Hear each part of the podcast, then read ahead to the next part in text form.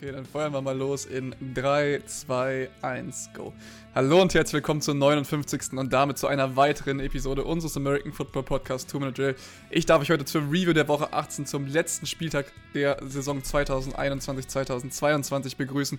Und ich muss ganz ehrlich sagen, äh, meiner Meinung nach war das mit der geilste oder einer der geilsten NFL-Spieltage, die ich in meiner ganzen äh, NFL-Watchtime-Karriere bis jetzt gesehen habe. Ich muss sagen, äh, wir hatten so viele geile Games, wir hatten so viel vor allem entscheidende Spiele, Overtime-Games, wirklich äh, alles, was äh, das Herz oder das Football-Herz quasi begehrt. Und äh, ich glaube, da könnt ihr beide, Luca und Philipp, mir einfach noch zustimmen heute. Ja, war auf jeden Fall ein äh, mega cooles Ende zu einer echt spannenden Saison. Dass man jetzt halt den 18. Spieltag ähm, noch hatte, ja, ist ein bisschen ungewohnt, dass jetzt im Januar noch Football läuft, der nicht Play, also noch keine Playoffs sind. Aber war auf jeden Fall ein cooles Finale und ich fand, wenn man sich die Story so vorher angeguckt hat, war doch eigentlich schon ziemlich viel fest oder man hat gedacht, ja, okay, das ist äh, schon ziemlich viel entschieden, aber es sind doch noch ganz coole Storylines bei rumgekommen. Und von daher bin ich echt äh, ziemlich positiv überrascht vom letzten Spieltag gewesen. Jo, moin auch erstmal von mir. Wie ihr es hört, sind wir wieder in der Dreierkonstellation vertreten. Das war ja auch echt lange nicht mehr so der Fall. Ähm, wir drei sind back wie englischer Rücken, sagt man ja so schön. Und ihr habt es schon ganz gut zusammengefasst, Jungs. Da liegt eine richtig, richtig geile Woche 18 hinter uns. Aber wir geben natürlich auch wie immer einen Ausblick auf das Wildcard Weekend, was, wie ich finde, auch ziemlich geile Konstellation beinhaltet. Du sprichst über sehr geile Konstellation. Das hat sich, wie auch gerade eben schon angesprochen, sehr, sehr viel noch am letzten Spieltag ergeben. Ähm, ich glaube, wir hatten keine Saison, wo so lange nicht feststand, wer wirklich am Endeffekt in den Playoffs stehen wird. Äh, wir haben in der letzten Woche schon drüber gesprochen, in der NFC und der NF äh, in der NFC in der AFC und in der NFC gab es natürlich schon einige Teams, die ihre, äh, die ihre Playoff-Spots schon geclincht haben, aber tatsächlich immer auch noch freie Spots. Und äh, ich glaube, da gab es in jedem, in jedem Fall, glaube ich, zwei, wenn ich es gerade nicht ganz falsch bin. Auf jeden Fall gab es in der NFC mindestens noch einen und in der AFC noch zwei, die ausgespielt wurden jetzt am letzten äh, Wochenende. Und ein Team, was eigentlich schon in den Playoffs sicher geglaubt drinne war, wo wir eigentlich auch schon gesagt haben, es wird auch noch einen einzigen Spot in der AFC geben, äh, hat jetzt ordentlich reingechoked und kriegt von uns den Preis für den größten Choke der Saison, den wir haben. Oder eher gesagt, Luca, du hast es letzte Woche. Warst du es? Nee, Philipp, du warst es letzte Woche, der noch angesprochen hat, ähm, dass die Jacksonville Jaguars, ja, ein super Team sind eigentlich, ne, ist uns allen bewusst, klar, gut, die Saison jetzt vielleicht nicht so, aber ansonsten eigentlich kein Team sind, wogegen man als Colts normalerweise verlieren könnte. Also man wäre eigentlich sicher in den Playoffs gewesen. Ist dann tatsächlich nicht so gekommen. Man wurde von den Jacksonville Jaguars mit 26 zu 11 aus dem Stadion geschossen, äh, Jungs, und damit hat man wirklich ja, ich glaube, den Preis für den größten Choke der Saison absolut verdient. Ja, also die Colts hatten halt das klassische Win- und In-Szenario. Sie hätten gewinnen können, dann wären sie sicher in den Playoffs gewesen. Und wenn man das bei einem Team äh, tun muss, was jetzt sogar am Ende des Tages immer noch den First Overall Pick bekommen hat nächstes Jahr, dann sollte das auf jeden Fall als Playoff-Team machbar sein. Und ja, dann so eine Performance dahin zu legen und das Witzige ist irgendwie, die Colts hatten ähm, seit 2014 keinen Win in Jacksonville, weil die sind ja in einer Division, spielen jedes Jahr da und Jacksonville ist seit 2014 nicht eine Übermacht. Also die sind eigentlich schon konstant schlecht über äh, die ganzen Jahre, bis auf das eine Jahr mit Blake Bortles und dem Championship Game. Aber ähm, ja, wie gesagt, die Colts kriegen es einfach in Jacksonville nicht zusammen und haben ihre Playoffs einfach ja, weggejoked. Ja, und um unserer Chronistenpflicht da noch nachzukommen, jetzt in den Playoffs sind auf dem siebten Seed die Pittsburgh Steelers, die wie auch immer gegen die Baltimore Ravens gewonnen haben. Und dazu noch die Las Vegas Raiders im, auf dem fünften Seed, die sich gegen die Chargers durchsetzen konnten. Ja, du hast es in der NFC gerade schon gesagt, äh, Nicholas. Ähm, die äh, 49ers hatten auch ein Win-and-In-Szenario, haben gegen die Rams gespielt, lagen 0, und 0 zu 17 hinten. Äh, McVay hat noch nie ein Spiel verloren, in dem die Rams zur Halbzeit geführt haben, bis auf diese Woche. Die 49ers haben wirklich das Spiel gegen die Rams gedreht und sich ihren Playoff-Spot ergattert. Und das Coole daran war irgendwie mittlerweile, ähm, jetzt haben die 49ers irgendwie fand ich so ein bisschen auch das mit Brandon Ayuk outgefigert quasi. Der ist jetzt wirklich äh, konstant in der äh, Offense geworden und sie benutzen ihn jetzt endlich mal vernünftig. Er kriegt Targets, er kriegt Bälle und genau das brauchen sie halt, weil wenn du so eine Waffe hast und dazu hast du noch Debo Samuel, der die Saison seines Lebens spielt, über den Boden, durch die Luft, alles ist egal. Der ist brandgefährlich, so oder so. Und ja, wenn Jimmy G jetzt wieder ein bisschen äh, noch seinen Finger wieder kuriert, dann könnten die 49ers, vor allen Dingen mit der Defense auch noch, die um, man muss echt sagen, Nick Bosa spielt so ein starkes Jahr und der fliegt irgendwie komplett unterm Radar. Und meiner Meinung nach sollte er äh, Comeback Play of the Year bekommen, weil äh, er hat jetzt, letzte Woche hat er 14 Sacks. Ich bin jetzt nicht genau auf dem Laufenden, ob er jetzt 15 hat oder, aber von der Kreuzbandverletzung so zurückzukommen, also Hut ab und äh, meiner Meinung nach ist Nick Bosa auf jeden Fall Anwärter auf den Comeback of the Year Award. Ich glaube, da wird auch äh, kaum jemand gegen sprechen, äh, gegen, also gegen dieses Argument, glaube ich, auch kaum jemand was sagen können, wollte ich gerade eben sagen.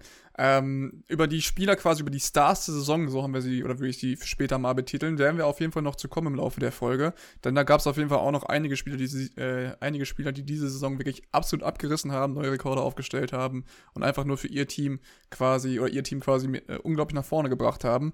Jetzt wollen wir erstmal über äh, den Black Monday sprechen, denn heute ist tatsächlich äh, Dienstag Perfekt.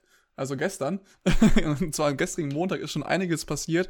Warum Black Monday? Denn der Black Monday ähm, wurden, oder an dem Black Monday wurden einige Head Coaches gefeuert. Das heißt, äh, das sind in dem Fall Menschen gewesen, die, ihm, äh, die ihrem Team tatsächlich äh, nicht so wirklich weiterhelfen konnten. Und eigentlich sind das ja die Positionen, wo man eigentlich sagt, okay, das muss einfach funktionieren, damit man ein vernünftiges Team hat. Und da hat man einfach gesehen, das hat nicht funktioniert. Und wir wollen anfangen mit dem ersten Head Coach, der sein Team leider nicht nach vorne bringen konnte, der auch das, Quart das Quarterback-Karussell quasi nicht äh, outfigern konnte in seiner Season und letztendlich äh, sein Team nicht oder so ja, präparieren konnte, dass sie die Playoffs erreichen. Und das ist dann Matt Nagy gewesen, wo wir aber auch schon gesagt haben, dass es dann seine letzte Season eigentlich sein muss, so wie er in den letzten drei Jahren ähm, ja, das Team der Chicago Bears gecoacht hat. Und das ist dann dem, äh, dementsprechend auch passiert, Jungs. Was sagen wir dazu? Ja, also ich glaube, das war wir schon vor der Saison oft genug angesprochen. Der, das war absolut überfällig. Das hätte schon vor der Saison passieren müssen. Wieso sie ihm diese Saison noch gegeben haben, ist für mich völlig fraglich gewesen. Ja, wie gesagt, also du hast es gesagt, es ist überfällig. Mit dazu haben die Bears jetzt äh, Ryan Pace, ihren General Manager, auch entlassen. Von daher ist das jetzt eins der Teams, was ja den Clean Sweep gemacht hat. Kein GM mehr, kein ähm, Head Coach mehr. Und eigentlich ist es promising für die Bears, aber die Ownership der Bears ist so eine Sache. Von daher muss man gucken, ob die es schaffen, irgendwie den richtigen Kandidaten äh, ins Boot zu ziehen für beide Jobs, weil die Pressekonferenz vom Owner gestern war wirklich eine Katastrophe. Also die müsst ihr euch angucken. Der ist einfach wirklich nicht dafür gemacht, irgendwie ja Medienkonferenzen generell zu geben. Das war einfach grauenhaft kommunikativ her. Und ähm, ich hoffe irgendwie, dass die Bears es hinkriegen sollen, weil die NFL ist irgendwie besser, wenn äh, die Bears gut sind. Ja, ich denke, die Bears sind trotzdem ein Landing-Spot für Head Coaches, der sehr interessant ist. Einfach weil du ein paar Säulen im Kader hast und weil du halt Justin Fields als Quarterback hast, der einige Flashes gezeigt hat dieses Jahr. Ja, das auf jeden Fall. Aber ähm, als GM ist das, glaube ich, boah, schwierig, weil du hast fast, also da einen GM-Kandidaten einen guten hinzukriegen, weil du hast fast kein Cap Space, du hast ganz wenig Spieler unter Vertrag für nächste Saison. Also ein GM-Kandidat muss sich da, muss da wirklich all in in Justin Fields sein und sagen, okay, wir bauen das irgendwie darum und kriegen das hin, weil äh, ansonsten, was Ryan Pace da so veranstaltet hat, ist äh, nicht so dramatisch gut gewesen. Ähm, ich glaube, das Wort dramatisch hat sich auch an anderer Stelle ja abgespielt und das über ein paar Wochen oder quasi ab Mitte der Saison könnte man quasi fast sagen, das ist in Miami gewesen, Luca, bei deinem Team. Ähm, und da geht es jetzt momentan auch hoch und runter oder rauf und runter eher gesagt. Die Dolphins tatsächlich zwar am Ende noch äh, gewonnen jetzt hier gegen die Patriots am letzten Sonntag. Ähm, auch wieder das Ding. Äh, New England kannten Miami einfach nicht, äh, nicht gewinnen. Und Tua hat jetzt hier insgesamt äh, ja seinen neunten, ich glaube seinen achten Win in Folge geholt. Bin ich da jetzt ganz richtig, Luca? Oder seinen neunten? Ja, nicht in, nicht in Folge. Gut, dann war es aber der achte Win in Folge, denn man stand vor 1 und 7 und hat es die Saison mit äh, 9 und 8 beendet, so rum. Also es war auch nicht der siebte Sieg in Folge, aber. Zwischendurch haben wir das entscheidende Spiel in Tennessee verloren. Also haben wir jetzt 8 aus 9 gewonnen.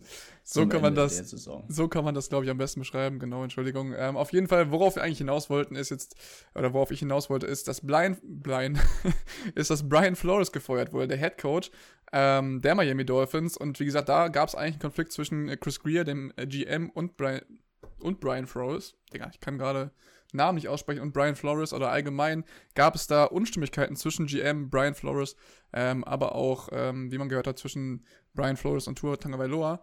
Und letztendlich war es eine Entweder-Oder-Entscheidung und man hat sich für Chris Clear entschieden. Luca, ich glaube, du hast da mehr Ahnung von dem ganzen Case.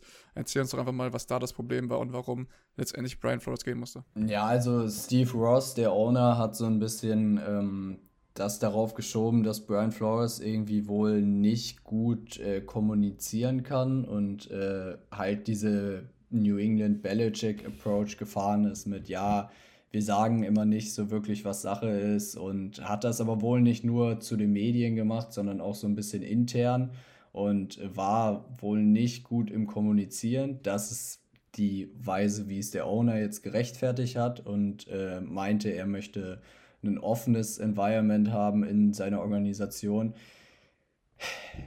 Problem an der Sache ist, Brian Flores war meiner Meinung nach absolut der richtige Kandidat dafür. Er hatte bis jetzt immer noch nicht die Umstände einfach kadermäßig bekommen, die ähm, ja zum Erfolg dann hätten gereicht, weil die Dolphins hatten von, ich glaube, 2009 bis 2019 eine Winning Season und jetzt in den letzten zwei Seasons unter Brian Flores hatten wir zwei Winning Seasons. Von daher ist das so ein bisschen eher seltsam, wieso man jetzt äh, Brian Flores entlässt.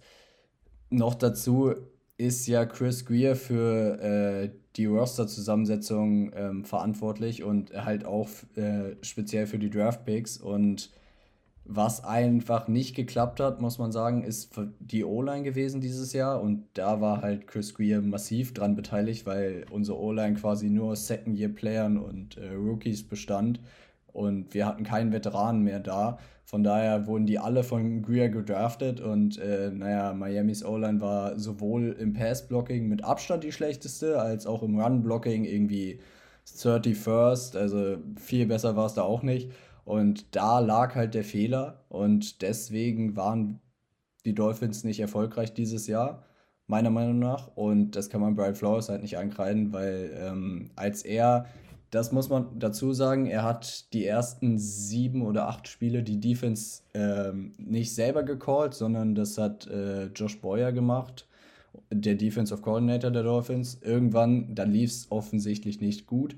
Das muss man ihm dann ankreiden, dass er nicht schon früher die Defense wieder übernommen hat. Und ähm, als er sie dann übernommen hat, lief es auf einmal wieder gut. Von daher das kann man ihm ankreiden, aber ich glaube, das ist einfach ein Fehler von einem jungen Head Coach, der noch nicht so viel Erfahrung hat. Und ich war sehr, sehr überrascht, als sie Flores rausgeworfen haben, weil insgesamt ist er jetzt 24 und 25 gewesen im, äh, vom Rekord her.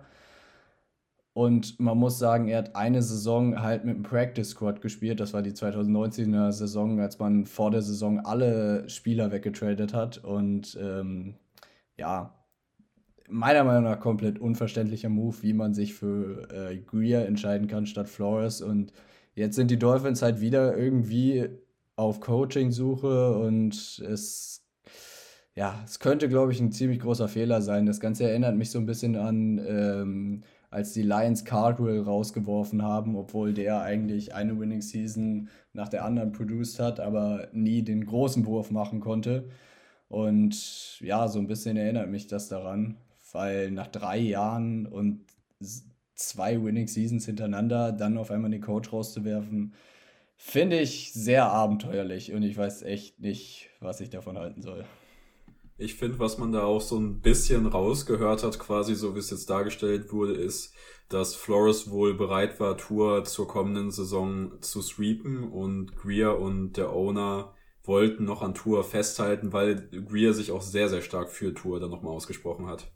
Und da ist dann natürlich auch die nächste Frage an der Stelle, wird äh, nochmal irgendwie über Deshaun Watson gesprochen werden? Weil genau, du hast es gerade eben angesprochen, ähm, dass sich Brian Flores in dem Fall gegen Tour ausgesprochen hat und wahrscheinlich dann eher für ein Trade von Deshaun Watson. Und es ist ja auch schon fast abgeschlossen worden, abgeschlossen gewesen.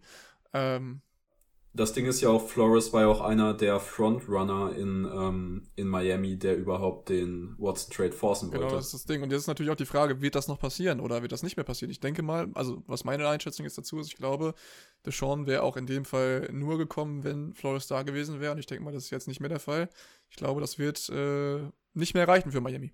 Ja, das sind auf jeden Fall die Rumors, die so rauskommen, dass äh, Watson hat ja seine Trade Clause gewaved für Miami. Und ähm, das war aber eigentlich so ein bisschen daran gekoppelt, ob jetzt ähm, ja, Brian Flores dann noch coacht oder nicht. Und jetzt mit Brian Flores weg könnte das äh, schwierig werden. Er hat jetzt diese No-Trade-Clause halt für Miami umgeschrieben, so wie ich das verstanden habe. Von daher besteht die Chance, dass die Dolphins für ihn traden, auch wenn Watson das nicht mehr will weil er hat diese No-Trade-Clause in dem Sinne da nicht mehr.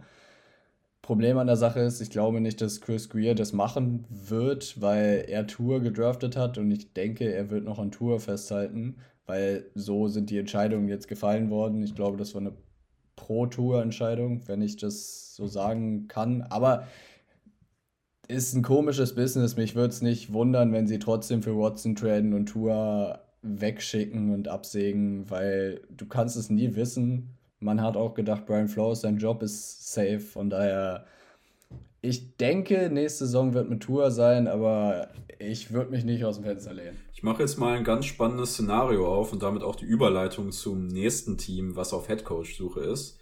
Äh, Fangio hat bei den Denver Broncos hingeworfen, wollte ich schon sagen. Fangio ist nicht mehr der Coach der Denver Broncos. Denver ein sehr, sehr interessantes Team, wenn man aufs Roster schaut. Aber was Fangio auch ähm, auf seiner letzten Pressekonferenz halt gut dargestellt hat, seine Quarterbacks waren halt shit. Hat er anders gesagt, aber genau das gemeint. Und stell, stelle man sich mal vor, Brian Flores geht jetzt zu den Denver Broncos, kriegt da eine sehr, sehr potente Defense in die Hand und holt sich Deshaun Watson per, äh, per Trade, dann hätten die Denver Broncos auf jeden Fall ein sehr, sehr krankes Team für die nächste Saison. Ja, das hatte ich äh, auch schon gelesen. Also vor allen Dingen, das Denver Roster ist ja sowieso schon loaded. Es fehlt ja nur noch der Quarterback. Und wenn du dann irgendwen dahin schickst, der Ahnung hat, wie er die Defense coacht, weil man muss ja Fangio auch lassen. Das ist auch so ein Firing, wo du gesagt hast, ja, ich weiß nicht, so irgendwie, du musstest was verändern, aber meiner Meinung nach hättest du den Quarterback verändern müssen und nicht äh, Fangio absägen, weil der coacht jedes Jahr eine Top 5 Defense oder Top 3 meistens sogar. Und offensiv läuft es einfach nicht wegen den Quarterbacks. Von daher, wenn Watson zu Fangio gegangen wäre, dann wäre da, glaube ich, auch ziemlich viel Gutes bei rumgekommen. Aber ähm, mit Flores und Watson wird das, glaube ich, auch ziemlich gut werden. Von daher bin ich da auch gespannt. Was witzig ist, wo wir vorher noch über die Bears geredet haben, Brian Flores hat direkt ein Angebot von den Bears bekommen zu einem Jobinterview. Von daher, der steht da auch auf der Liste. So wie Brian Dable, der hat auch ein Angebot bekommen. Ähm, Frazier, der Defensive Coordinator der Bills, hat auch ein Angebot von vielen Teams bekommen. Das sind so ein bisschen die heißen Namen. B-Enemy ist natürlich wieder drin im Coaching-Karussell. Aber ja, mal gucken, ob er dieses Jahr dann endlich mal seinen Job kriegt. Wir werden sehen. Wer bei den Denver Broncos übrigens sein äh, oder auch wieder ein Headcoach-Angebot bekommen hat, ist Dan Quinn, der Defensive Coordinator der Dallas Cowboys. Da haben wir auch schon drüber gesprochen. Wir haben auch überlegt, ob der nochmal irgendwie einen Headcoach-Job annehmen wird, äh, ob das vielleicht in Jacksonville sein wird, äh, wo auch immer. Ähm, der hat da auch zum Beispiel ein Angebot bekommen. Wie gesagt, da bin ich auch mal gespannt, ob er ähm, bei den Cowboys bleibt oder nicht. Ansonsten noch ein ehemaliger Linebacker der äh, New England Patriots Mayo, glaube ich, hieß ja, wenn ich jetzt gerade nicht ganz falsch bin. Ähm, aber wie gesagt, das äh, Headcoach-Karussell wird sich weiterdrehen in der Offseason. Wir werden euch dann natürlich auf dem Laufenden halten, wenn sich da immer was verändert. Ihr werdet es in den Weekly Updates hören. Ähm, und ich würde sagen, wir kommen jetzt noch zu einer, ja, quasi weiteren Kategorie. In dem Fall, äh, wir hatten ja gerade eben Teams ohne Headcoach, jetzt haben wir Teams mit Headcoach, aber ohne GM. Und in dem Fall äh, stimmt es jetzt gerade nicht so ganz, denn Mike Zimmer und Rick Spielman sind beide gefeuert worden bei den ähm, ja, bei den Vikings, bei den Minnesota Vikings, Mike Zimmer, echt eine Ewigkeit, glaube ich, dabei gewesen. 18 Seasons oder sowas? Das Spearman ja auch. Das Spearman und Zimmer sind eine Ewigkeit da, aber es ist halt, glaube ich, jetzt der richtige Zeitpunkt. Genau, auf jeden Fall ähm, die Vikings-Season definitiv dieses Jahr auch nicht wirklich das Gelbe vom Ei gewesen. Ähm, Mittelmaß, glaube ich, könnte man ungefähr ansprechen oder unteres Mittelmaß. Jungs, ähm, du oder Philipp, du hast gerade eben schon angesprochen. Richtiger Weg gewesen. Warum? Also man hat es ja jetzt die letzten beiden Jahre gesehen. Also die Vikings haben ein Team, was wahrscheinlich oft mit dem Roster kein Super Bowl gewinnen kann. Die Vikings haben eigentlich definitiv ein Team, mit, denen, mit dem du in den Playoffs spielen musst. Ähm, das hat jetzt zwei Jahre in Folge nicht funktioniert. Das Team wird auch vom Gefühl her eher schlechter als besser und deswegen ist es, glaube ich, jetzt der richtige Move, sich für die Zukunft neu aufzustellen. Ähm, ich denke trotzdem, dass die, äh, dass die Vikings, Mike Zimmer und äh, Spiel Spielman sehr dankbar sind für die Arbeit, die sie geleistet haben für die Vikings, weil die Vikings waren ja über die letzten Jahre eigentlich immer ein sehr präsentes Franchise. Ähm, ich glaube, es war ähm, ich bin mir gerade nicht ganz sicher, ob es Harrison Smith war oder ähm, der andere Safety von ähm, den Vikings. Aber einer von den beiden hat auf jeden Fall. Ähm, ja.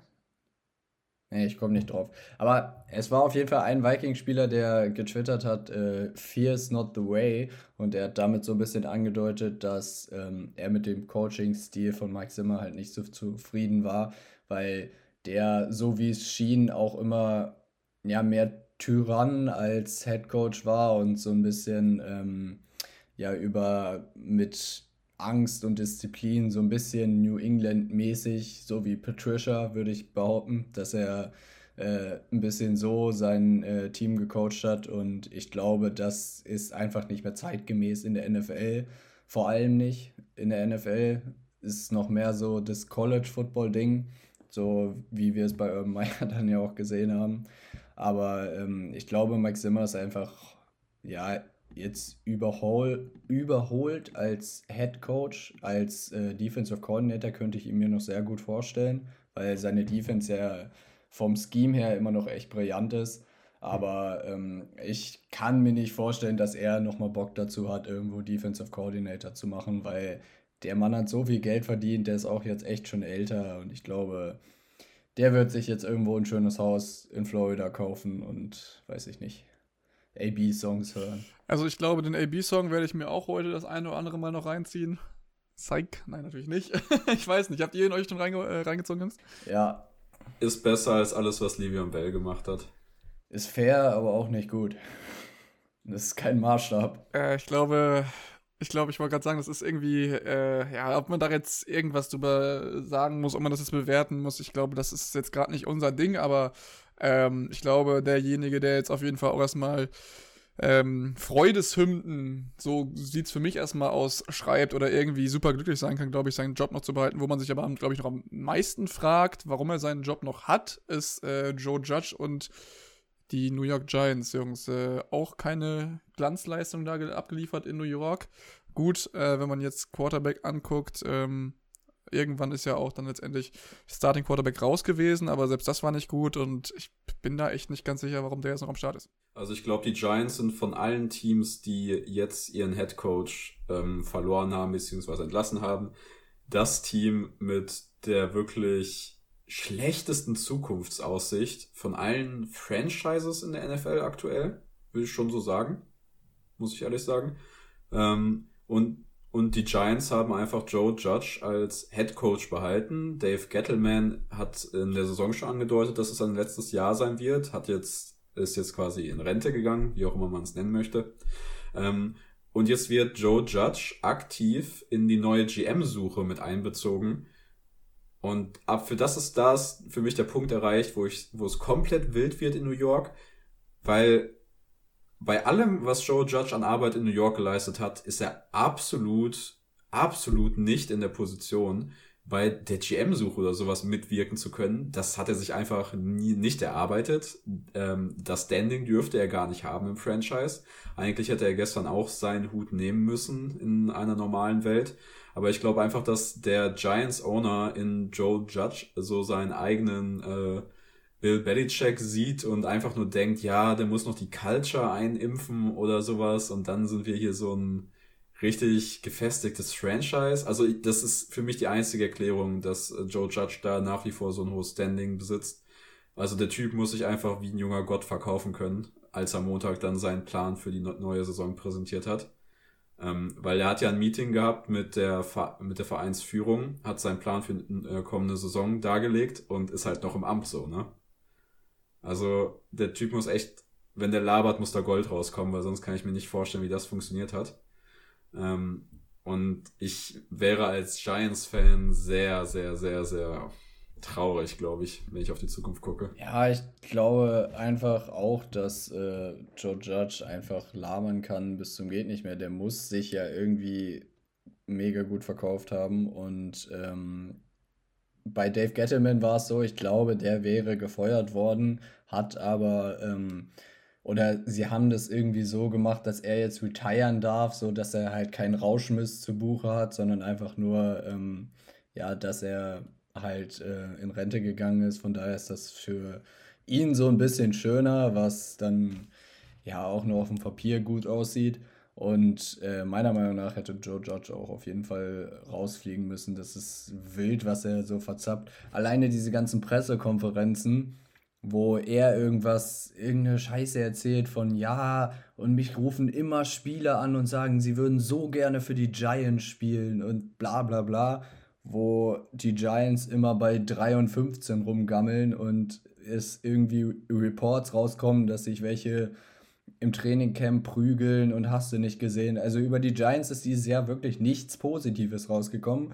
Und ich kann mir echt nur schwer vorstellen, dass sein Telefon 24-7 klingelt mit irgendwelchen Veteranen, die sagen, oh, ich hätte so Bock für die Giants zu spielen. Also, naja, ich weiß nicht. Der Typ ist meiner Meinung nach durch und ist aber leider noch nicht durch in New York. Ich würde sagen, um das war jetzt, glaube ich, ein gutes abschließendes Wort. Ich wollte nochmal eine Hommage quasi an einen Trainer richten, der seine Worte vor der Saison auf jeden Fall sehr klar gewählt hat und auch die Richtung quasi sehr deutlich gewählt hat. Und zwar hat er gesagt, wir würden gerne Kneecaps äh, abbeißen, so in der Richtung. Oder irgendwie, vielleicht habe ich es auch ein bisschen falsch zitiert, aber ich glaube, jeder weiß, was ich jetzt gerade meine. Und zwar ist das der Head Coach äh, der Detroit Lions gewesen. Ähm, Philipp, sag mir nochmal kurz seinen Namen. Wie heißt der gute Boy? Dan Campbell. Dan Campbell. Und der hat nämlich, äh, obwohl er jetzt letztendlich äh, eine negative Saison abgeliefert hat oder sein Team eine negative Saison abgeliefert hat mit 3 und 13 und die Playoffs vielleicht auch nicht erreicht hat, 3 und 13 und 1, Entschuldigung, ähm, vielleicht nicht komplett ja, ähm, das Leistungsziel angesprochen oder das gewünschte Ziel erreicht, was sich, glaube ich, jeder Headcoach wünscht oder jedes Team wünscht. Aber er hat gezeigt, wie man ein Team aufbaut und wie man vor allem ein Team ähm, ja motivieren kann oder wie man ein Mannschaftsgefüge herstellen kann, obwohl man halt äh, ja 3 und 13 geht. Ich glaube, das beste Beispiel sind einfach die vierten äh, vierten Versuche, die sie ausgespielt haben, wo man sagt, okay, wir gehen so oder so jetzt immer noch auf Win, aber trotzdem will jeder noch gewinnen und diese Winner-Mentality äh, versucht er da auf jeden Fall aufzubauen. Und ich glaube, das könnte ein Coach sein oder Headcoach sein, wo auch die Spieler in Zukunft anrufen und meinen, hey, okay, Detroit, ähm, ich sehe, ihr habt eine geile Mannschaft, da will ich vielleicht auch gerne spielen, um das quasi als so ein Gegenstück zu äh, den New York Giants zu bilden mit äh, Joe Judge, der es ja immer sagt, obwohl ich es auch sehr, sehr schwierig mir vorstellen kann. Aber ich glaube, Detroit ähm, könnte der nächste Kandidat sein, wo man sagen kann, okay, die könnten in den nächsten Seasons absteppen, in den nächsten zwei Saisons und könnten quasi so, ja, auch die Cincinnati Bengals äh, sein, die ja diese Saison äh, auch fabulös, hätte ich fast schon gesagt, ähm, ja, in die Playoffs eingezogen sind und auch verdient eingezogen sind mit 10 und 7, ähm, wo man das eigentlich in der letzten Season vielleicht auch nicht gedacht hätte. So, und von daher, das dazu, ich würde sagen, Philipp, du ähm, darfst dich jetzt nochmal ordentlich auskotzen, denn wir haben am Anfang der Folge, ist auch schon wieder ein bisschen länger her, über den äh, Preis für den größten Choke der Season gesprochen. Und zwar waren das die Colts, die haben jetzt nämlich letztendlich ihre NFL-Playoffs äh, Chancen ja, in den Sand gesteckt, nicht in den Sand gesteckt, sondern eher gesagt, äh, die haben es aber verkackt, sagen wir es mal so, wie man es auf gut Deutsch sagen würde. Und äh, du hast dann nochmal ein bisschen was vorbereitet. Ähm, ja, und darfst dich jetzt gerne nochmal gerne über die Colts auslassen. Ähm, wir haben ja vorher schon drüber gesprochen, und du hast ja auch gesagt gehabt, das ist ein nicht so gutes Team für dich, keine Playoff-Contender eigentlich, oder sie fliegen in der ersten Runde raus. Luca und ich waren noch ein bisschen anderer Meinung, aber jetzt darfst du nochmal ordentlich auf die Kacke hauen. Liebe Colts-Fans, holt die Mistgabeln und Fackeln raus. Ich habe ein bisschen recherchiert. Die Indianapolis Colts haben vor der 2021er Saison Carson Wentz von den Eagles ertradet für äh, zwei Day-2-Picks. Ähm, mit der Spielzeit von Carson Wentz ist der eine Day-2-Pick jetzt zu dem First-Round-Pick der Colts im nächsten Jahr geworden. Und jetzt gucken wir einfach mal auf die letzten beiden Spiele von Carson Wentz. Carson Wentz hat in, man hätte zwei der letzten beiden Spiele, entweder gegen Jacksonville, ähm, nochmal ein kleiner Disclaimer, wir haben es am Anfang schon gesagt, Jacksonville hat jetzt zweimal hintereinander den First Overall Pick, ist also das schlechteste Team der letzten paar Jahre. Oder gegen Las Vegas hätte man eins von beiden gewinnen müssen. In diesen Spielen hat Carson Wentz zwei Touchdowns, eine in 30 Yards geworfen Dazu eine Completion Percentage von nur ganz knapp über 50% gehabt, hat zwei Loses geholt und jetzt hat sich Frank Reich am Montag ins Interview gestellt und hat gesagt, die Quarterback-Position ist offen in ihrer Evaluation. Also, man hat einen First Round und einen Third Round Pick im nächsten Jahr aufgegeben, um Carson Wentz zu holen. Fazit nach einer Saison ist, die Coles verpassen die Playoffs. Der Second Round Pick, der optional war, ist ein First Round Pick geworden. Und Carsten Wentz steht eigentlich schon wieder auf der Kippe bei den Colts. Da kann man einfach festhalten, ist schon ein richtig, richtig geiler Deal vor der Saison gewesen. Und man muss auch einfach sagen, das ist der klassische Colts-Deal gewesen, weil Carson Wentz war nicht der richtig, richtig teure Quarterback, wie zum Beispiel so Matthew Stafford gewesen, sondern ist die Lösung, die man irgendwie noch ganz relativ günstig kriegen kann aber der dich auch nicht weiterbringt. Und das ist für mich genau das, das, das passt einfach für mich genau in dieses Colts-Franchise rein. Dann gucken wir nochmal auf den 2021er Draft, weil man hat ja eigentlich ein ganz gutes Roster. Wenn man da richtig zugeschlagen hätte, dann hätte man sich ja echt verbessern können. In der ersten Runde pickt man Critty Pay, der hat in dieser Saison 4 Sacks gehabt, hat einen Snap-Count von 75% gehabt, also ist relativer Stammspieler bei den Colts gewesen. Ist eine solide Rookie-Season, ist jetzt nicht krass herausragend, aber kann man komplett fein mit sein. Dann hat man in der zweiten Runde Dayo oder Yingbo gedraftet. Der hat 10 Spiele gemacht, hat einen Snap-Count von 20% gehabt und 0,5 Quarterback-Sex produziert. Da kann man dann schon wieder sagen, 20% Snap-Count ist untere, also ist einer der unteren Rotationsspieler in der zweiten Runde. Und jeder andere Pick des 2021er Drafts war komplett irrelevant für diese Saison. Und da kann man als Fazit dann schon wieder sagen, ja, den 221er Draft, ganz ehrlich, hättest dir sparen können, hast das Team nicht wirklich mit verbessert. Und du, wie gesagt, du hast halt ein gutes Roster, was halt gut ist, aber gut reicht halt meistens nicht, um in den Playoffs mitzuficken. Und das haben wir halt einfach, finde ich, dieses Jahr gesehen. Und gut, good but not great ist einfach die Identität der Colts.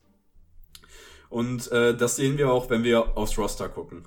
Wenn wir aufs Roster gucken, haben wir eine sehr, sehr geile Defensive Front, eine überdurchschnittliche Secondary, die aber auch nicht richtig gut ist, wo du keinen Playmaker hast. Du hast da halt einfach keinen Jalen Ramsey, keinen X-Factor Safety wie Minka Fitzpatrick oder sowas drinne, der dir einfach, der dir auch einfach mal ein Spiel mit einem Turnover entscheidet. Du hast eine der Top 3 O-Lines, du hast Jonathan Taylor, der eine absolute Monster-Saison gespielt hat. Dazu hast du aber einen beschissenen Receiving Core und einen schwachen Quarterback hinter dieser O-Line. Beziehungsweise ein Quarterback, der mit den Umständen, die er eigentlich in der Offense hatte, nämlich einer richtig starken O-Line und einem richtig guten Running Back, eigentlich zu wenig rausgeholt hat aus dem Team. Und an dem Roster sehen wir halt einfach, was die Colts sind. Wie ich es eben schon gesagt habe, good, but not, not great. Und mit so einem Team gewinnst du niemals einen Super Bowl. Und was ist das Ziel der NFL, den Super Bowl zu gewinnen? Klar. Jetzt noch ein kleiner Ausblick für die kommende Saison. Du pickst im 2022er Draft an 47. Stelle. Da wirst du keinen Quarterback draften. Du hast einen Cap Space von 45 Millionen. Theoretisch musst du mit 45 Millionen, was, wenn du richtig, richtig geil All-In gehen willst, ist das jetzt auch nicht die Welt. Da kannst du dir zwei Star-Player von holen wenn du irgendwie die Verträge gut hinkriegst. Eigentlich kannst du nur einen richtigen X-Factor-Spieler davon holen. Aber du musst halt einfach mal all in gehen. Aber das machen die Colts halt einfach nie in der Vergangenheit. Der einzige Move, der mal so ein bisschen all in war, war die Forrest Buckner, aber sonst wurde nichts drumherum gemacht.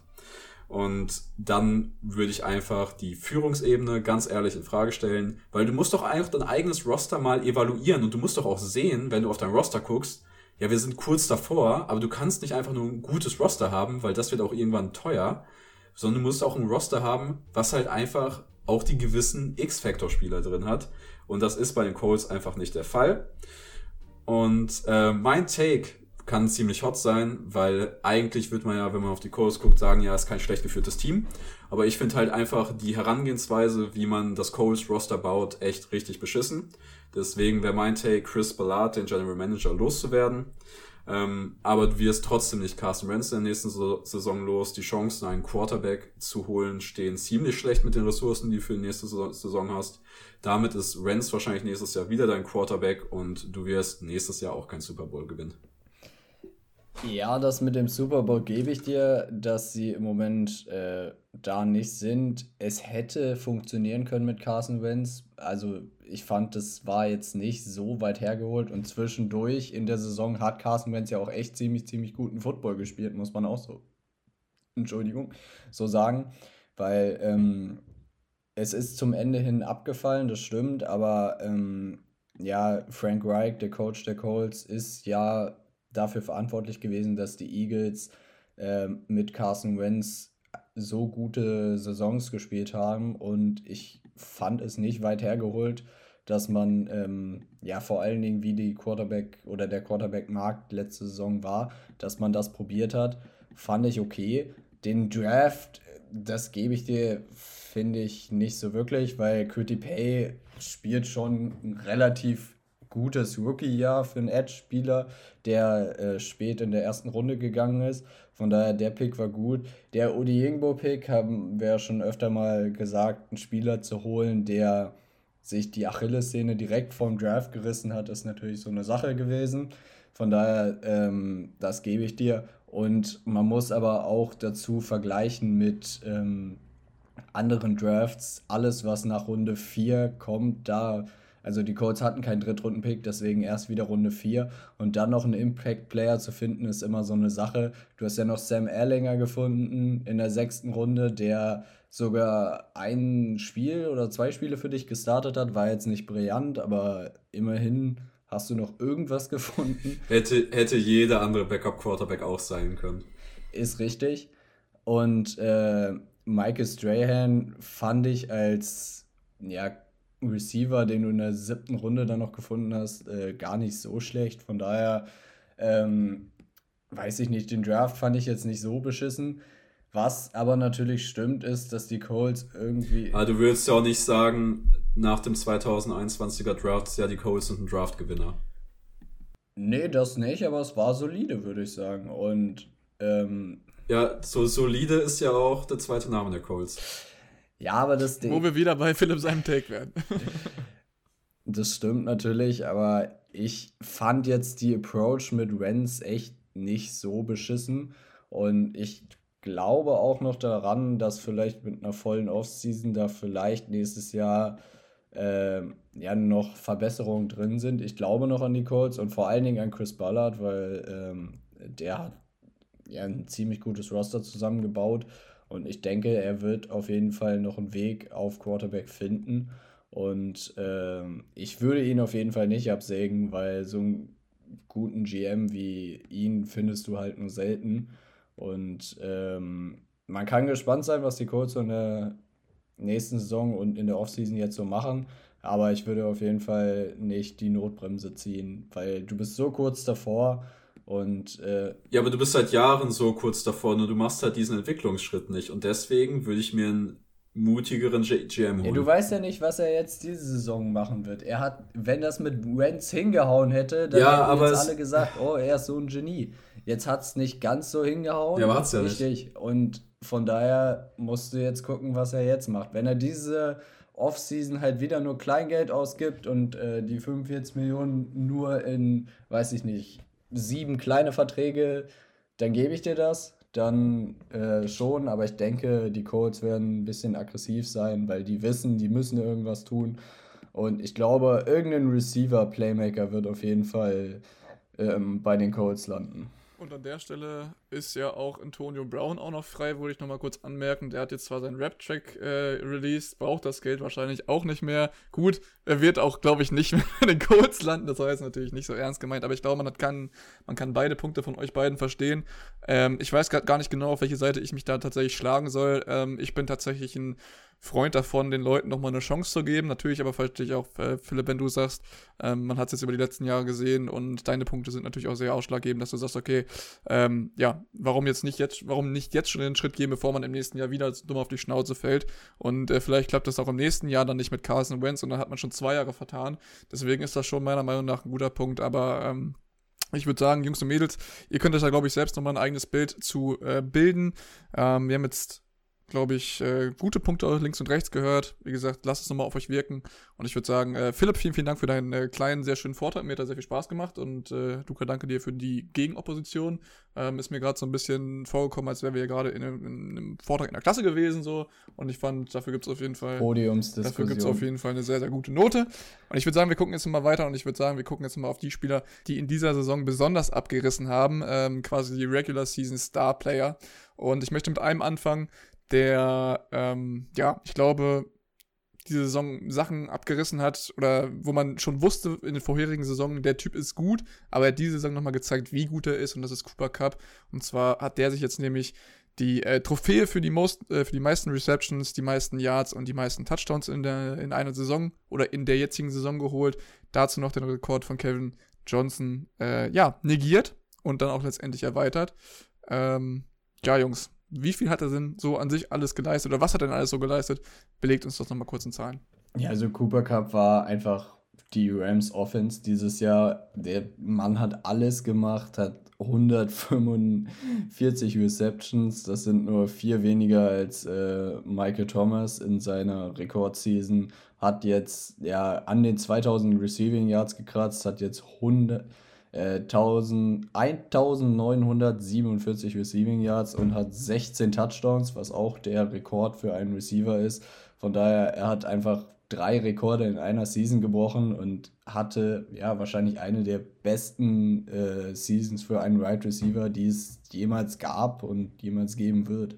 Äh, Platz 3 ist auf jeden Fall schon ganz gut, aber Platz 1 wäre natürlich besser. Ich glaube, da kommen wir gleich noch zu. Ähm, ich glaube, da weißt du auch mehr, Philipp. Ich würde sagen, ich glaube, Platz 2, da bin ich mir jetzt gerade nicht ganz sicher. Ich würde ihn auf jeden Fall auf Platz 2 packen, ist äh, der nächste Spieler, der jetzt meiner Meinung nach kommt. Und zwar ist das Jonathan Taylor. Ähm, quasi nachdem Derrick Henry ausgefallen ist und Derrick Henry, muss man ja auch sagen, war ja auch wieder auf einer äh, sehr, sehr starken, oder war ja auf, einer, auf dem Weg zu einer sehr, sehr starken Rushing-Season. Ähm, der Rushing King der letzten zwei Jahre war eigentlich auf dem Weg, das dritte Jahr auch quasi in Folge die Krone zu holen. Ähm, wir wissen alle, was mit ihm passiert ist, hat sich dann tatsächlich verletzt. Und dann ist Jonathan Taylor abgesteppt und. Wird aber jetzt für die Playoffs zurückkommen. Derrick Henry ist jetzt ähm, wieder im Training und wird wahrscheinlich jetzt nächste Woche am Wildcard Weekend für die Titans spielen, was natürlich ein enormer Push nochmal für die Titans ist und äh, die. Wenn die Titans spielen müssten am Wildcard Weekend. Ist ja richtig, äh, du hast vollkommen recht. Sie haben sich ja den äh, One-Seed ergattert. Von daher hat äh, Henry noch eine Woche mehr Zeit, um äh, sich auszuruhen. Und die Titans und Henry mit Henry sind einfach so viel gefährlicher. Von daher äh, bin ich echt gespannt, wohin es die Titans trägt, wenn sie jetzt Henry auch wieder zurückhaben. Das äh, ist eine Frage, ich glaube, die äh, wir uns alle stellen, aber ich glaube, das Team wird einfach nur abgeliftet werden, um jetzt nochmal kurz äh, zu Jonathan Taylor zu kommen oder bevor wir zu dem kommen, äh, natürlich Wunderheilung hätte ich fast schon gesagt, nein, mit der äh, heutigen Medizin natürlich eine ziemlich krasse Sache, wie gesagt, äh, Henry hat sich glaube ich in Woche Woche 6 war es Woche 6 oder sowas verletzt oder war es schon früher? Acht. Acht, aber so um, um den Dreh halt, aber es ist wirklich krass, wie er jetzt äh, da mit seiner Fußverletzung zurückgekommen ist. Ähm, und von daher, wie gesagt, äh, crazy, wir freuen uns auf jeden Fall drauf, aber Jonathan Taylor äh, ist abgesteppt für die Indianapolis Colts, wie du es gerade eben schon angesprochen hattest, Philipp, und hat insgesamt 1811 Receiving, hätte ich was doch, Rushing Yards auf die Beine gestellt. Dazu 18 Rushing Touchdowns und 2 Reception Touchdowns, also insgesamt 20 Touchdowns in einer Season erzielt. Und äh, da muss man auch wieder sagen, eigentlich genauso wie Cooper Cup war er ähm, der Mann für die Offense. Natürlich hatte man auch noch äh, Michael Pittman, der da irgendwie ein bisschen rumgehüpft ist, tatsächlich als Receiver oder auf Receiver, aber der hat auch nicht so viel gerissen letztendlich. Deswegen muss man schon sagen, Jonathan Taylor eigentlich äh, der Mann, der den Indianapolis Colts überhaupt die Möglichkeit gegeben hat, diese Saison mit äh, 9 und 8 zu beenden und den überhaupt äh, Playoff Applications irgendwie noch offen zu halten. Ähm, wie gesagt, ich hätte gerne noch gesehen, dass er die äh, 2000 Yards voll macht, hat dann aber, ich glaube, gegen Jacksonville in der ersten Halbzeit, ich glaube, nur 26 Yards, lasst mich lügen, 23 Yards oder sowas gehabt. Also da hat man schon gesehen, ähm, die Colts hatten an dem Tag absolut gar keine Chance und auch gar keinen guten Tag. Ähm, ja, ich würde sagen, kommen wir zum nächsten Spieler, Jungs. Philipp, willst du weitermachen? Der nächste Spieler ist der Führende in der MVP-Liste und das ist Tom Brady mit den meisten Passing Yards in dieser Season, 5316 Passing Yards. Um die Liste einmal jetzt für euch ein bisschen transparent zu machen. Bei den Buchmachern, wenn man wetten würde, hätte man die geringste Quote auf Tom Brady, die zweitgeringste auf Aaron Rodgers, die drittgeringste auf Cooper Cup und die viertgeringste auf Jonathan Taylor. Wo man ja auch immer sagen muss, ich finde MVP als äh, ja, als Wort oder als ähm, Begriff irgendwie ein bisschen schwer zu greifen, weil es da keine richtigen Kriterien gibt. Aber man muss ja einfach mal sagen, man kann Jonathan Taylor, wenn man jetzt wirklich nach diesem Wortlaut geht oder auch Cooper Cup, kann man nicht ähm, als MVP krönen, weil einfach Most Valuable Player. Du kannst mir nicht erzählen, dass es mehr Value für eine Offense hat, also für die Bucks Offense hat, Tom Brady zu haben, als wenn, ähm, also wenn jetzt zum Beispiel Blaine Gabbard für Tom Brady spielen würde, als wenn, weiß ich nicht, Naheem Heinz alle Carries von Jonathan Taylor bekommt. Das kann man halt einfach nicht vergleichen. Ich glaube tatsächlich, dass Jonathan Taylor wichtiger ist für die Colts Offense als Carson Wentz. Ja, als Carson Wentz, ja, aber vergleichbar jetzt mit, wenn Brady ausfallen würde und Blaine Gabbard jetzt die, äh, ja, den Super Bowl Run machen würde. Oder halt Jonathan Taylor fällt aus und die haben nur noch Naeem Heinz. Von daher, äh, von Most Valuable, Most Valuable Player her, von der Wortdefinition, kannst du es einfach wirklich keinem Running Back geben. Das tut mir leid. Ja, kann ich verstehen. Ich äh, finde tatsächlich diese Most Valuable Player Sache immer noch ziemlich schwierig einfach. Ähm, ich finde es cool, wenn man, also ich fände es tatsächlich cool, das wird dann aber wahrscheinlich die meisten nicht so feiern, wenn man einfach gesagt für jede Kategorie einen Most Valuable Player macht und dann hat man für jede Kategorie einen Most Valuable Player und hat das dann nicht immer so als diesen Überbegriff, aber ich glaube, jeder wird dann sagen letztendlich, okay, der Quarterback ist, ist einfach für so ein Team ähm, die wichtigste Sache oder die wichtigste Position. Ich glaube, das wolltest du gerade damit sagen, Philipp, äh, Philipp wahrscheinlich Luca. Ähm, und deswegen verstehe ich es auch, dass es mehr mehr oder weniger wie dein Quarterback-Preis ist, ne? Ja, das, das fände ich halt auch, ja, ja, das fände ich halt gut, wenn man es irgendwie so machen würde, dass man halt, weil, ja, wichtigster Spieler ist nun mal der Quarterback, von daher wird das immer ein Quarterback-Preis bleiben und dann müsste man einfach so eine Kategorie machen mit bester Quarterback und weiß nicht, bester Receiver, bester Running Back, aber dann müsstest du halt wieder eine Kategorie für alle Positionsgruppen machen. Von daher ist das so eine Sache, aber ich finde das MVP, das wird sich halt in den USA niemals ändern, aber so wie es jetzt ist, finde ich es irgendwie, äh, ja, dumm, sage ich mal, weil ähm, ein Running Back oder ein Receiver halt niemals die Chance haben, äh, irgendwie zu gewinnen. True. Oder Philipp, hast du da noch eine andere Meinung? Sehr gut. Dann würde ich aber sagen, ähm, trotzdem haben wir jetzt hier auch noch einen zweiten Red Receiver und zwar würde ich sagen, äh, auch wenn wir jetzt keine großen Performances, also was, wenn wir jetzt keine großen äh, Gruppierungen oder einzelne Gruppierungen ansprechen wollen, trotzdem gibt es ja auch immer noch die Möglichkeit, äh, Rookies auszuzeichnen. Und da wollte ich jetzt gerade nochmal drauf hinaus. Denjama Chase ist meiner Meinung nach oder hat die beste Rookie-Performance of the Year abgeliefert. Im letzten Jahr war es sein Kollege äh, Justin Jefferson, der ist tatsächlich jetzt auch quasi an der dritten Position, was Receiving Yards dieses Jahr angeht. Und ähm, Jamar Chase an der vierten Position hat damit auch letztendlich den Franchise-Record für ähm, die Cincinnati Bengals aufgestellt hat, äh, Ocho, also Chad, Chad Ochocinco quasi abgelöst und Jamar Chase insgesamt 1455 Reception Yards, 13 Touchdowns, also nur drei weniger als äh, Cooper Cup. Ich fände es halt geisteskrank, hätte der nochmal drei Dinger gefangen oder vier und einfach äh, den Rekord dann auch nochmal aufgestellt. Ähm, also wie gesagt, für mich absolut Jamar Chase. Wir haben schon in vielen Folgen drüber gesprochen. Absolut der richtige Pick letztendlich gewesen, was man vor der Saison nicht gedacht hätte. Aber auch mit zusammen eigentlich, also ja, mit einigen mehr Spielern und mehr Spielern aus der Offense wirklich ähm, der Grund, warum Cincinnati jetzt dasteht, wo sie stehen, warum sie jetzt äh, am Wochenende in den Wildcards gegen die Raiders spielen und ich finde absolut auch verdient. Oder habt ihr da, da noch jemand anderen? Nein, auf jeden Fall. Äh, Jamar Chase war die Säule neben Joe Burrow in der Offense dieses Jahr. Ähm, und er wird, wo wir eben über Awards geredet haben, er wird definitiv den Rookie of the Year Award mit nach Hause nehmen. Genauso wie Micah Parsons den Defensive Rookie of the Year Award äh, mit nach Hause nehmen wird. Von daher, ich glaube, die sind so klar, wie sie seit langem nicht mehr waren. Und äh, Micah Parsons haben wir richtig geil eingeschätzt vor im Draft-Prozess, ne? Ja, da muss, muss man uns auch mal ein bisschen Props geben. Nein, aber äh, wir hatten ja quasi ziemlich klaren Take dazu, dass er mehr äh, Pass rushen soll und man ihn nicht zum Fulltime Linebacker machen soll. Und genau das hat Dan Quinn ja getan. Achso, nee, ich meine, weil wir, weil wir alles, weil wir so reingeschissen haben, weil wir so viele Defensive Player über ihn Das ist haben. auch wieder wahr, aber von der Positionsgruppe äh, her fand ich das ziemlich gut, weil er als Pass Rusher ziemlich überzeugt hat und mich als Linebacker nicht so überzeugt hat. Und äh, genau das macht Dan Quinn ja auch mit ihm. Von daher ähm, fand ich, da war die Evo Evaluation ziemlich fair, nur ähm, ja, wir haben ihn ein bisschen zu tief eingeschätzt, muss man auch dazu sagen. Ja, dann gibt es noch einen Player, der auf der defensiven Seite auf jeden Fall hervorzuheben ist und das ist TJ Watt, der den Sack-Rekord eingestellt hat mit 22,5 Sacks. Äh, wen man auch noch herausheben kann, ist Trevor Diggs, der Cornerback von den Dallas Cowboys. Der hat die meisten Interceptions diese Saison gefangen mit elf Stück, was echt viel ist. Hat aber auch die meisten Yards allowed als Cornerback. Und das ist irgendwie dann so eine Jameis Winston-Season auf der defensiven Seite, finde ich. Ich habe, glaube ich, gehört, es war wirklich immer, also wenn er angeworfen wurde, war es entweder ein Touchdown oder eine Interception, so nach dem Motto, so hätte man schon fast ausdrücken können. Natürlich war es nicht unbedingt so, aber ähm, natürlich sollte man die Leistung von Trevor Dix nicht schmälern. Ähm, ich natürlich als Cowboys-Fan hat mich natürlich gefreut, wenn er die 14 In-Season von, ähm, Bro, Namens, wie gesagt, also ich bin echt lost, ne? Aber ihr wisst, was ich meine. 14 Interception-Season von Dion Sanders, glaube ich, äh, knackt. Das war ja natürlich auch ein guter, guter Cowboy-Spieler, ne? Man kennt ihn.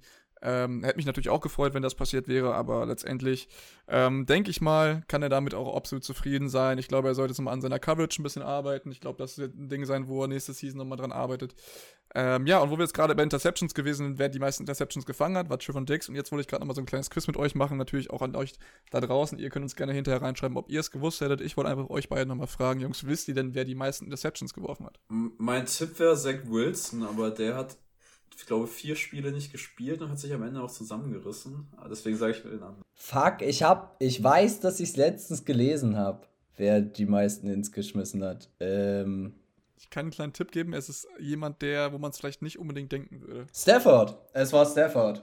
Es war Stafford. Und damit geht der erste Punkt an Luca. Let's go. Matthew Stafford 17 Ins geworfen diese Season. Und die meisten Pick 6 in der NFL-Geschichte.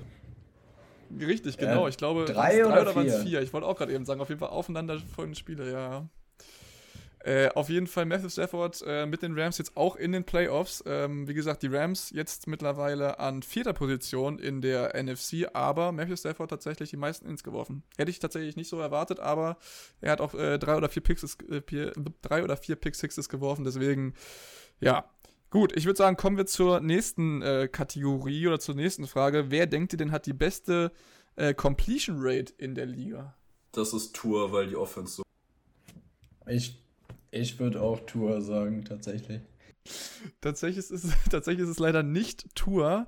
Äh, ich habe jetzt gerade die Zahl für Tour nicht hier, sondern es ist ein anderer Quarterback. Müsste, glaube ich, 68% sein bei Tour. Ja, das war echt ziemlich hoch. Dann kommt es bei Tour auf jeden Fall schon sehr, sehr nah. Er ist einer der äh, mit den meisten auf jeden Fall, mit einer der besten äh, Passing Completions, aber es ist nicht Tour, es war ähm, der zweite NFL-Kandidat hier.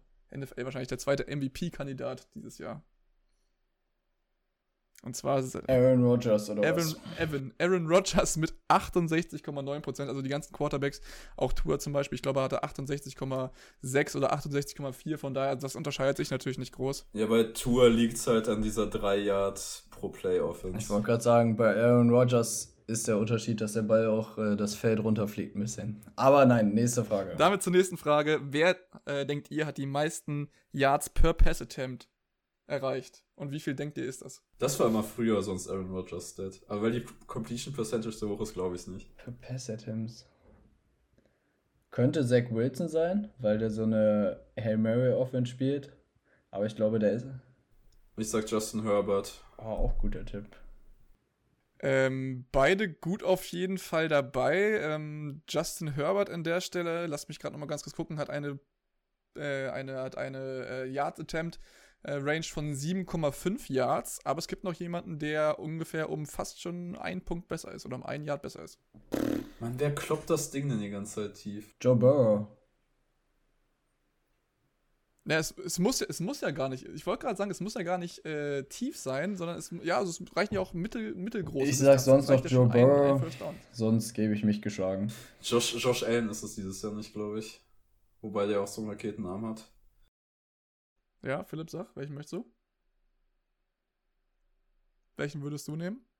Ja, nee, nee. Ich überlege gerade. Aaron Rodgers habe ich auch schon ausgeschlossen. Herbert ja, habe ich schon gesagt. Macht er diese Abfragetaktik und sagt, der ist es nicht, der ist es nicht. da haben die Receiver gefehlt. Ich sag Patrick Mahomes. Na, ja. Patrick Mahomes. Patrick Mahomes. Ist, ist auch ein guter Guess. Ähm, könnte man ja auch denken, ne? Immer schön gut Receiver angeworfen. Tatsächlich ist das nicht, sondern es ist, sondern es ist wirklich Joe Burrow mit 8,9 ja, Yards per Attempt. Luca, damit geht ja. Das war auch ein guter Guess, aber ich wollte ja nicht denselben nehmen, ne? Zack. Ja, ist ja auch vollkommen verständlich. Alles gut. Äh, damit neigen wir uns auch schon langsam dem Ende zu. Wie gesagt, gerne auch mal reinschreiben, jetzt an alle Zuhörer, ob ihr gewusst hättet, wer, äh, wie gesagt, oder ob ihr die Fragen hättet beantworten können. Ähm, ich dachte, du hast sechs Fragen. Ja, ich weiß, es kommen, wie gesagt, noch zwei Stück. Ähm, und zwar geht es mir jetzt gerade darum, wer hat die schlechteste Touchdown- und Interception-Ratio in der ganzen NFL? Abgesehen oh. von, ja, oder gerne, gerne ratet erstmal. Also ich weiß, dass Tour 16 zu 10 hat, aber das reicht nicht für die schlechteste. Nein, das reicht im Leben nicht. Trevor Lawrence.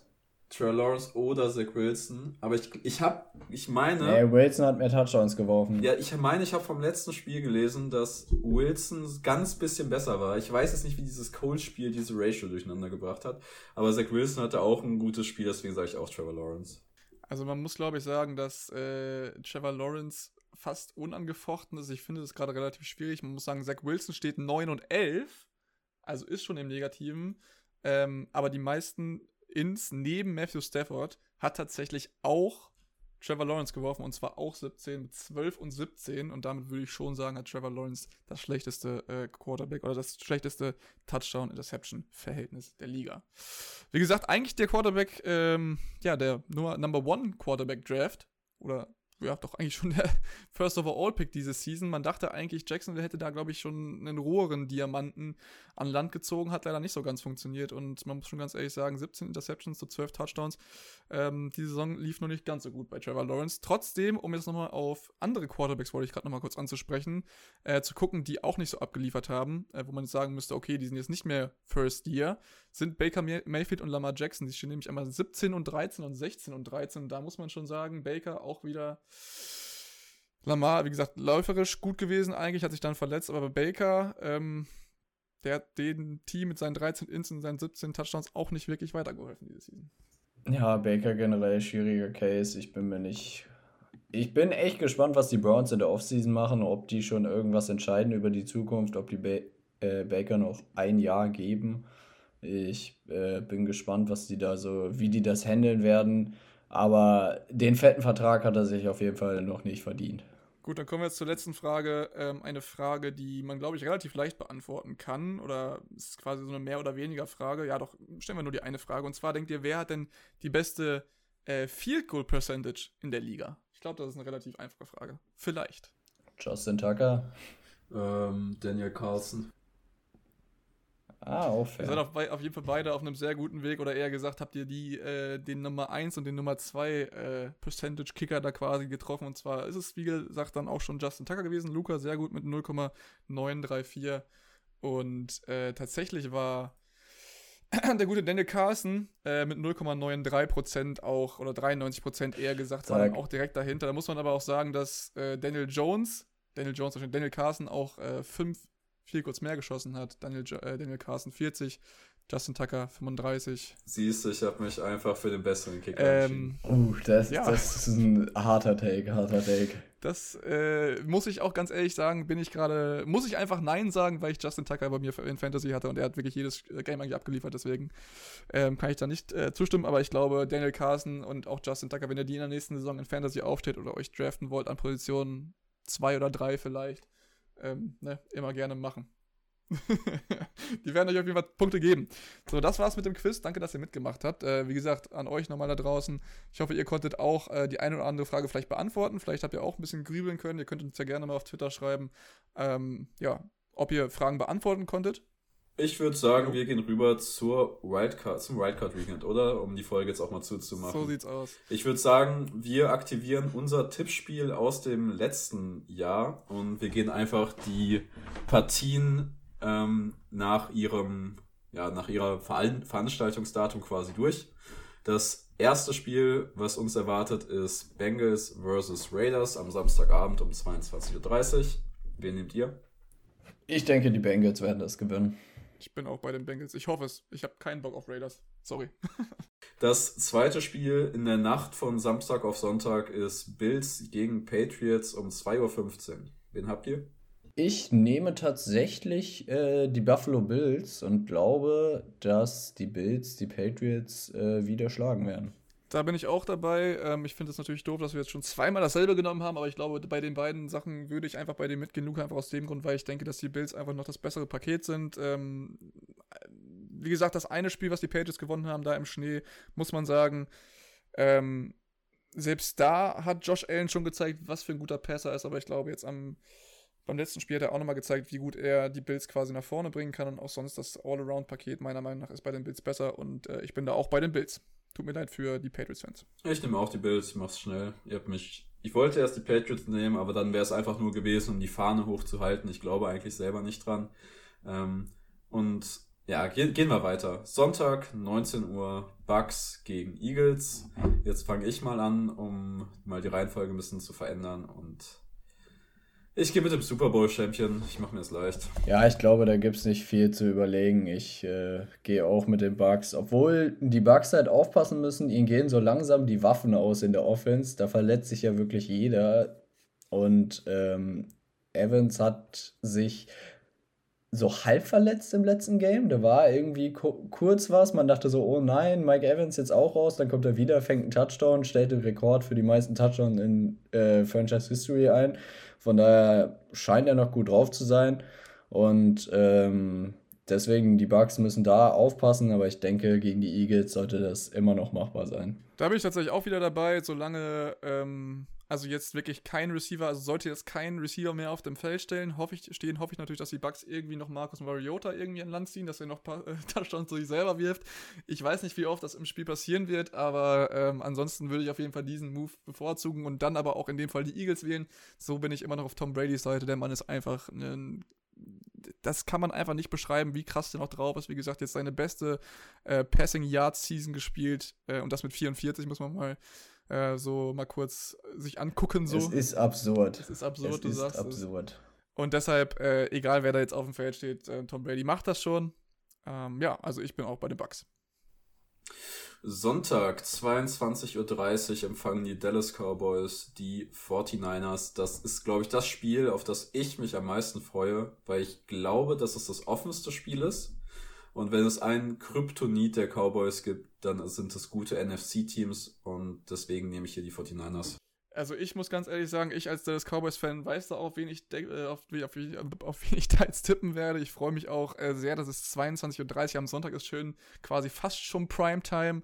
Äh, 19 Uhr ist da ja schon noch fast ein bisschen low, aber schön Primetime 2030, da freue ich mich schon sehr drauf. Und natürlich werde ich die Cowboys nehmen und ähm, auch wenn die 49ers dann mehr oder weniger glücklich in, oder was heißt glücklich, haben es ja auch letztendlich verdient, in die Playoffs geschafft, äh, mit 10 und 7 äh, es geschafft haben, ähm, bin ich trotzdem auf der Cowboys-Seite. Trotzdem, du hast gerade eben angesprochen, bin ich sehr gespannt, wer dann am Ende am längeren Hebel sitzt, weil einfach die beiden Offenses und äh, die Menschen, die da auf dem Platz stehen, schon, ich glaube, sehr viel Spaß und Spannung ähm, ja, wie nennt man das nochmal, verbreiten werden oder vorbereiten. Luca, du bist dran. ja, also ich mach's kurz. Ich nehme auch die Cowboys. Die Cowboys Offense ist heiß gelaufen. Jetzt so langsam scoren gefühlt jedes Spiel über 50 Punkte. Und die Defense unterstützt sie gut dabei. Von daher, ich glaube, die 49ers werden da so ein bisschen überwältigt von den vor allen Dingen die 49er Secondary hat da wenig Chance gegen die Cowboys Offense. Ja, mein Wort war das Versprechen, sorry.